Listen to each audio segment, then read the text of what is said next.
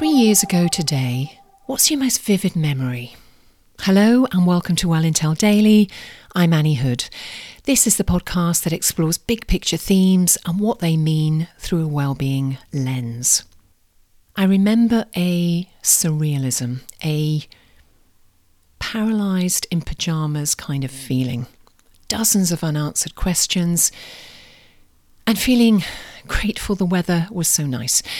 And as crass as it sounds, it felt novel, but at the same time, very frightening. And I wasn't alone.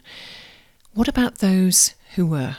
What about the doctors and nurses who were literally on the front line of response to nobody knew quite what? And in the first few weeks of lockdown, I remember thinking that this must surely be a watershed moment for how you and I will prioritise health and well-being moving forward. Not only as individuals, but across society, in business and in governance. Evidence was coming to light that being overweight or obese meant risk of more severe COVID 19 illness and a higher risk of fatality. And there appeared to be a more sudden urgency to address lifestyle habits, especially for those with comorbidities.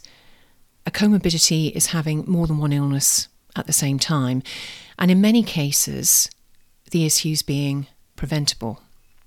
My own surety that this particular corner would be turned in 2020 didn't materialise. And you might remember the National Food Strategy, spearheaded by Henry Dimbleby and commissioned by government to create a vision and plan for a better food system that would do two things that would simultaneously address junk food culture and biodiversity. It was delivered in 2020 and 2021, but very little was taken forward. Now, the challenges remain, and they're now translating into greater expectation and urgency of employers to support the well-being of their workforce amongst other things. My invitation to you today is to take intentional positive steps to protecting and improving your own well-being. Embody strength, courage, tenacity and grit around this priority. Whether you're a business leader, a parent, a teacher, invest in your own well-being and in every way possible the well-being of those you can influence.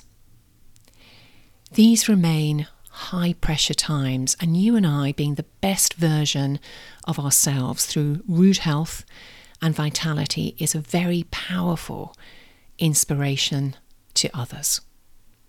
Tomorrow, what does equitability look like for wellness service access in the workplace? Please share, follow, and review, and of course, be well.